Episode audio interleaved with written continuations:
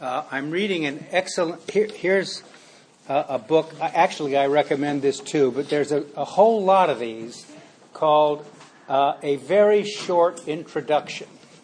And they're published by the Oxford University Press, and they are about everything game theory, you know, Kant, Hume. This is quantum theory.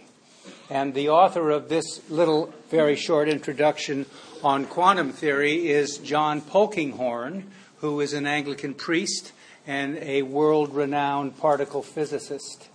So he has written about quantum theory here, but this isn't the one I'm recommending today. The one I'm recommending, which I, I only have on my Kindle, you can get these on your Kindle if you want. Who would have dreamed? Uh, called Jesus by Richard Bauckham. And it is an excellent, very short introduction into a way of understanding Jesus and his ministry in the, the context, the historical context uh, in which uh, Jesus lived. So I really highly recommend that. This book, and the other one I wanted to mention, I'm reading called The Righteous Mind Why Good People Disagree uh, on Religion and Politics by Jonathan Haidt. And he is a non believer, but he writes about the psychology of how people uh, understand issues of moral morality and right or wrong. Here's a gross example of what he talks about, and then he talks to people about the story and asks them to comment on it. Uh, a family looked out onto the street one day and they saw a dog that had been run over by a car and was dead. So they picked up the dog and went into the house and cut it up and ate it.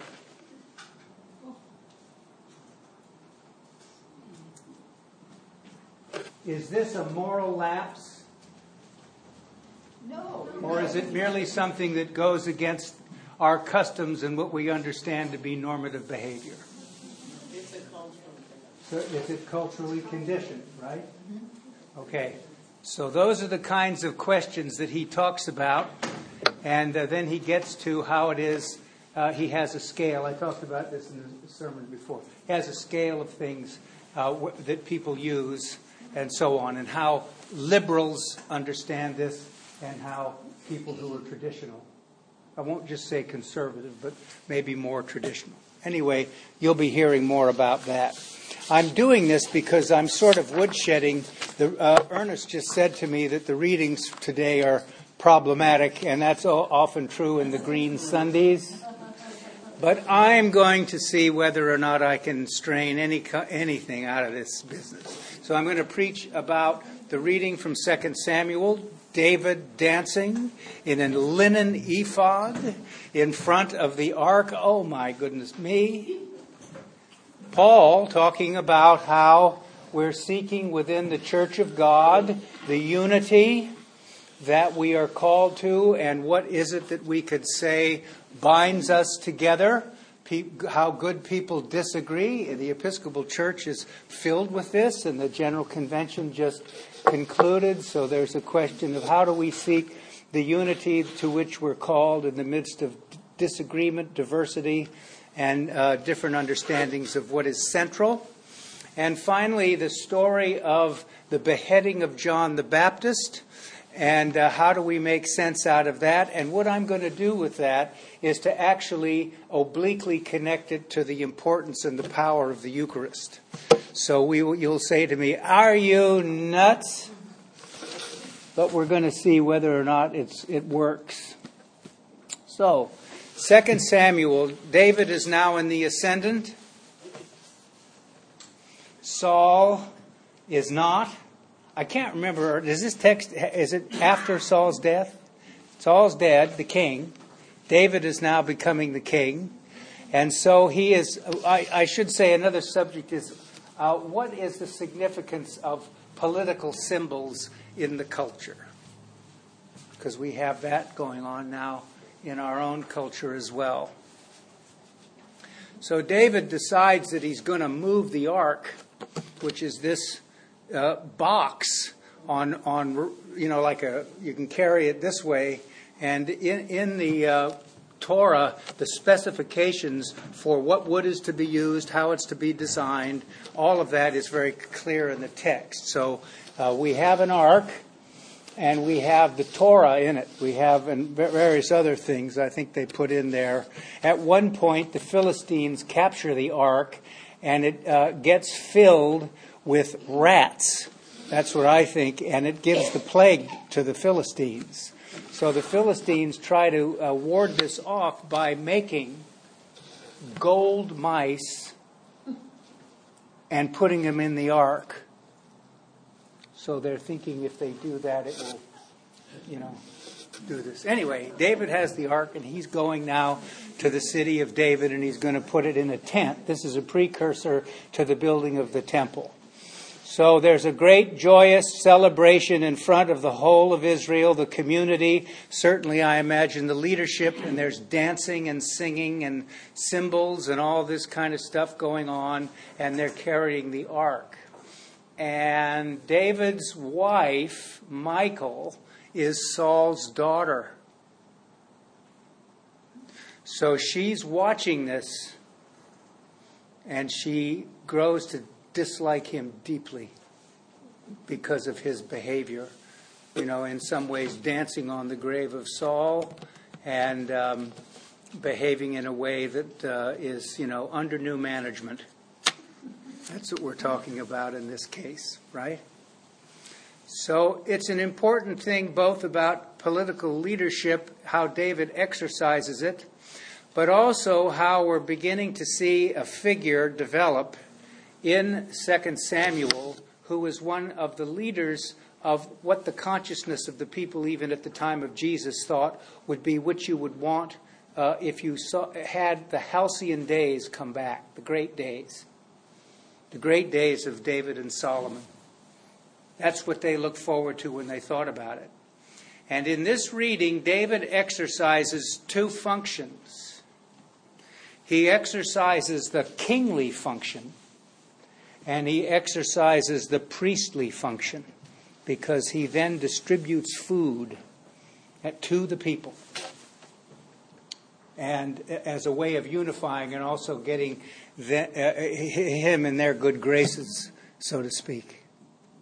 So it's uh, something that could even be suggested by how Christians began to see the um, importance of food and meal uh, in their own sacred and spiritual life. I don't think that's a stretch. Now, Michael is going to hold this resentment, and they will have no children. And then who does David see and meet? Bathsheba. Who's that woman down there taking a bath? Send for her. Right? And so he will do this and then send her husband, Bathsheba, Bathsheba's husband, Uriah the Hittite, into the heat of the battle so that he is killed.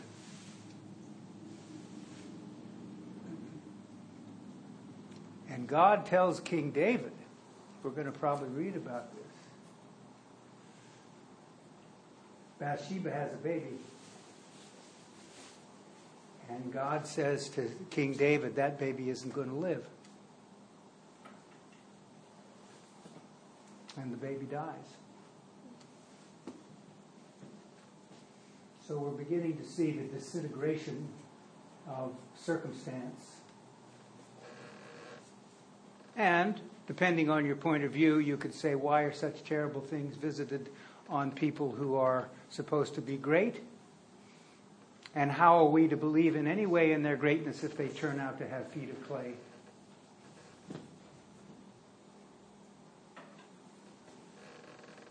And I think that's true for everybody.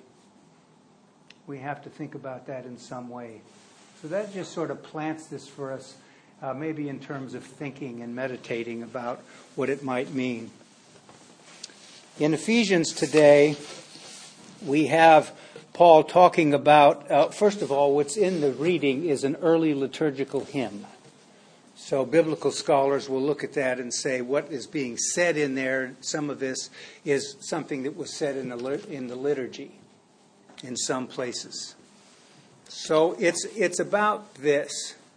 We have two groups mainly in the church emerging now Paul's mission to the Gentiles and those Christians that are Jews. And we're beginning to have the Gentile Christians become more numerous than the Jewish Christians. Paul is in some way in the middle because he's a, he was raised as a pious Jew and he was a Pharisee. A Pharisee, by the way, is, is a group that believes that you should always be in a state of ritual purity so that you would observe very meticulously those things before you ate. You would be very meticulous with regard to who you ate with. And you would be on your guard to make sure that you didn't uh, become impure because they thought it would be a good idea to be in the state of purity that you need to be in in order to go into the temple, the temple precincts, right? So just hold that thought because when Jesus was in the temple precincts, he had to have been in a state of purity in order to get in there, and he wasn't in the court of the Gentiles. Anyway, Paul is trying to say, what is it that unites us? We have Jewish Christians, some of whom believe that you need to, to uh, observe the law, at least the minimum. Males need to be circumcised. You need to keep the Sabbath and you need to keep the dietary laws. And so a Gentile who becomes a Christian needs to understand that this is what they have to do. And Paul's view is they don't have to do that. What is it that unites us? Well, the first principle that unites us is being in Christ. If you accept Jesus, then you're in. There's nothing you have to do and yet, at the same time, we have to understand that we're bound together in some, what we would call now sacramental terms. And the thing that unites us is baptism. So if you're a Jewish Christian and you're a Gentile Christian, you are united by this sacramental activity, which is continued on week by week through the celebration of the Holy Eucharist. That's how, that's how it works in the system.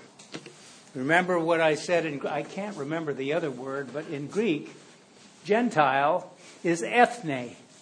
That's the word, ethne. We get ethnic from it, right?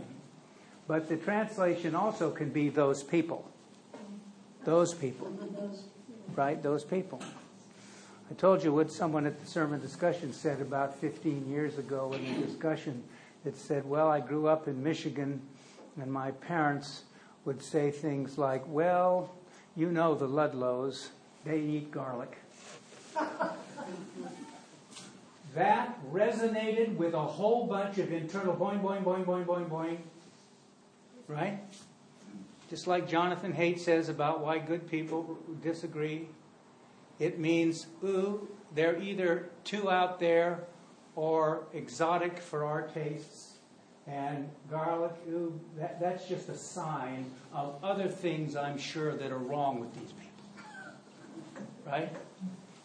Because you get everybody going, oh, oh, well, yeah, like that. You don't even need to go into detail, do you? Because it's bang, bang, bang, bang, bang. Here. So Paul knows that, and he says you got to be. We have to understand what unites us and what uh, what divides us, and that we were all one people. What is the mission of the church? The mission of the church is to restore all people to unity with God and each other in Christ. It isn't to go, therefore, into the world, baptizing in the name of the Father and of the Son and of the Holy Spirit, and know that I am with you always, even unto the end of the ages, which is the end of Matthew's gospel. That is important, but it's not the mission. The mission is to restore all people to unity with God and each other in Christ. So we're doing it in Christ. We're practicing the ministry of reconciliation in the world. You might be interested to know that there was a resolution that was passed. I'm very grateful, obviously, and it was somewhat prescient that urged uh, those states that still fly the Confederate battle flag to take it down. This is before it happened in South Carolina. And when the resolution was being debated in the House of Deputies, the entire Mississippi deputation got up and spoke in favor of the resolution. So sometimes when we get worried and nervous about the fact that there's no progress, maybe there is some. At least in the hearts and minds of people who seek to be faithful and to, to, to do that in some ways. And that has also some resonance with how we understand the power of political signs and symbols, doesn't it? Some of you may know this, but the Confederate battle flag was not flown all over the South until, 18, until 1961. It was not the flag. It isn't the Confederate flag anyway, it's a different flag, Confederate flag. This is the Confederate battle flag. Robert E. Lee, when he surrendered at Appomattox, he said later, Take that flag, roll it up, and put it in your attic. It's over. It's a sign of treason. So when the civil rights movement got rolling in the 1960s, that flag all of a sudden appeared. Right? And it was because there were people down there who said, Not on my tintype are you going to have integration. And this is a sign of defiance. So maybe now we'll be seeking what unites us in a way that is important. And certainly those people who see, saw that flag on a daily basis, who were the victims of that outlook, uh, didn't appreciate it. And they're happier. You know? They're happier, and that's a good thing. So the focus is on what does unite us, what unites us instead of divides us. And Paul believes that we're all united through our baptism and we are one in Christ, you know? There's some people that can't let things go, and we'll just have to uh, handle that as it comes along. So, uh, in the Revised Common Lectionary, this gospel is in the RCL, and it wasn't in the former Episcopal lectionary. It was a different piece to the Mark Scott. So we're reading today the story of the beheading of John the Baptist. A little bit about John the Baptist. King Herod Antipas uh, was intrigued by John the Baptist. He liked to listen to him. Thought maybe that he was on to something. John the Baptist was an in your face person about how he thought they ought to go back to what was what was basic in terms of how they understood themselves as a people, and the abuses of the leadership that he thought were very clear.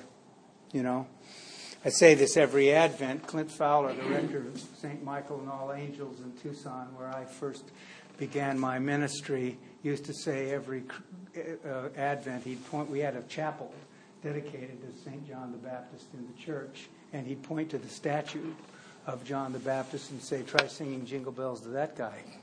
no, no kidding. So John the Baptist is there, and he made Herod's wife. These Herods are repeated over and over again. I think the two brothers had the same name, and the, the one that, that was the brother of the present king was also called Philip. And Herodias was married to Philip.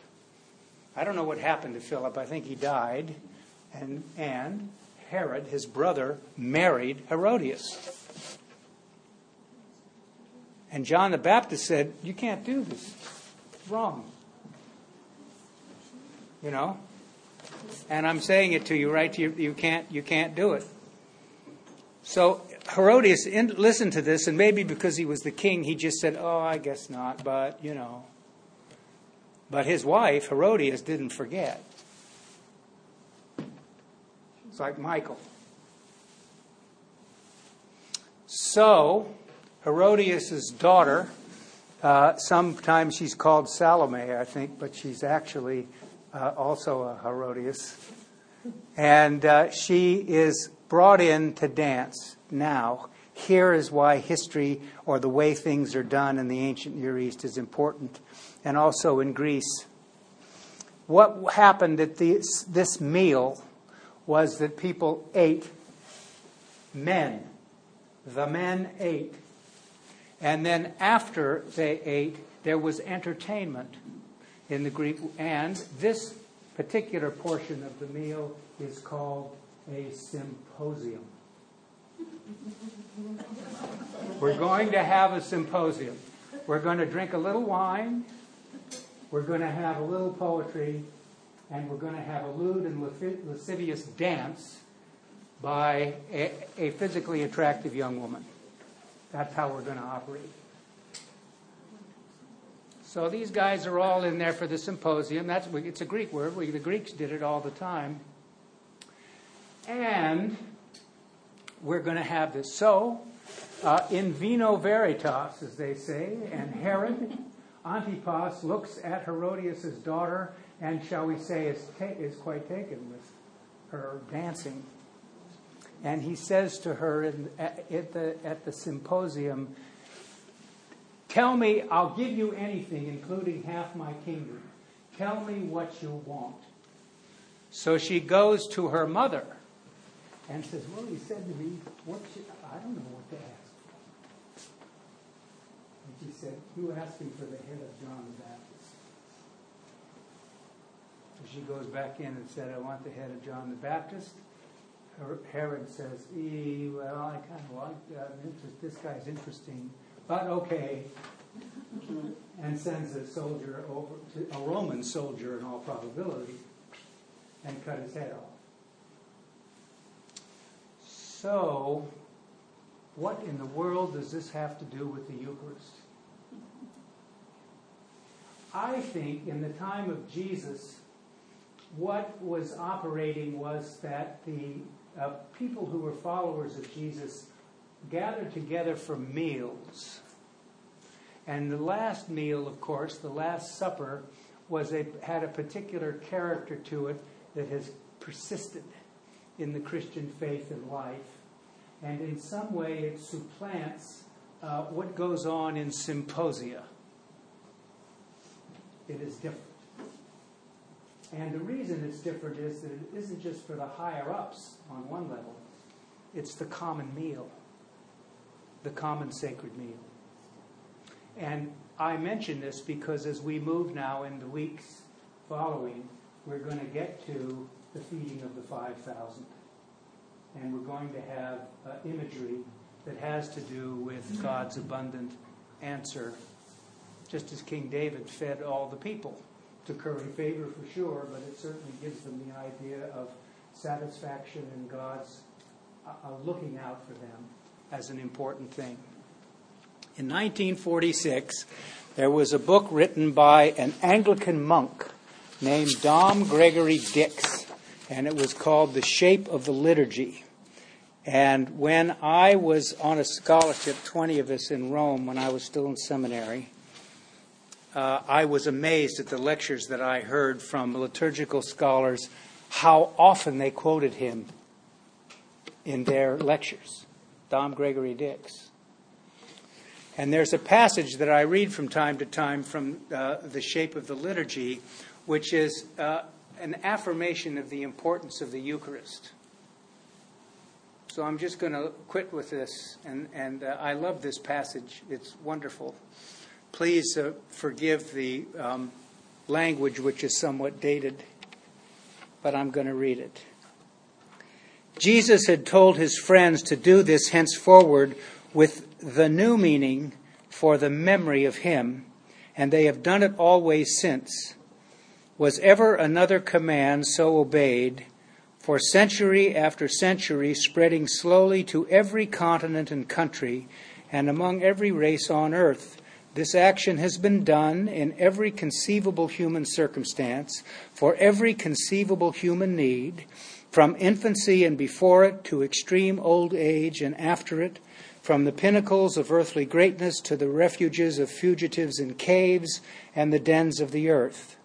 People have found no better thing than this to do for kings at their crowning and for criminals going to the scaffold for armies in triumph, or for a bride and bridegroom in a little country church, for the proclamation of a dogma, or for a good crop of wheat, for the wisdom of the parliament of a mighty nation, or for a sick old woman afraid to die, for a schoolboy sitting an examination, or for Columbus setting out to discover America, for the famine of whole provinces, or for the soul of a dead lover in thankfulness because my father did not die of pneumonia, for a village headman much tempted to return to fetish because the yams have failed, because the Turk was at the gates of Vienna, for the repentance of Margaret, for the settlement of a strike, for a son for a barren woman, for Captain so and so wounded and prisoner of war, while the lions roared in the nearby amphitheater on the beach at Dunkirk, while the hiss of scythes in the thick June grass came faintly through the windows of the church, tremulously by an old monk on the 50th anniversary of his vows, furtively by an exiled bishop who had hewn timber all day in a prison camp near Murmansk, gorgeously for the canonization of St. Joan of Arc, one could fill many pages with the reasons why people have done this and not tell a hundredth part of them. And best of all, week by week and month by month, on a hundred thousand successive Sundays, faithfully, unfadingly across all the parishes of Christendom, the pastors have done this just to make the plebs sancta Dei, the holy common people of God. Amen. Amen.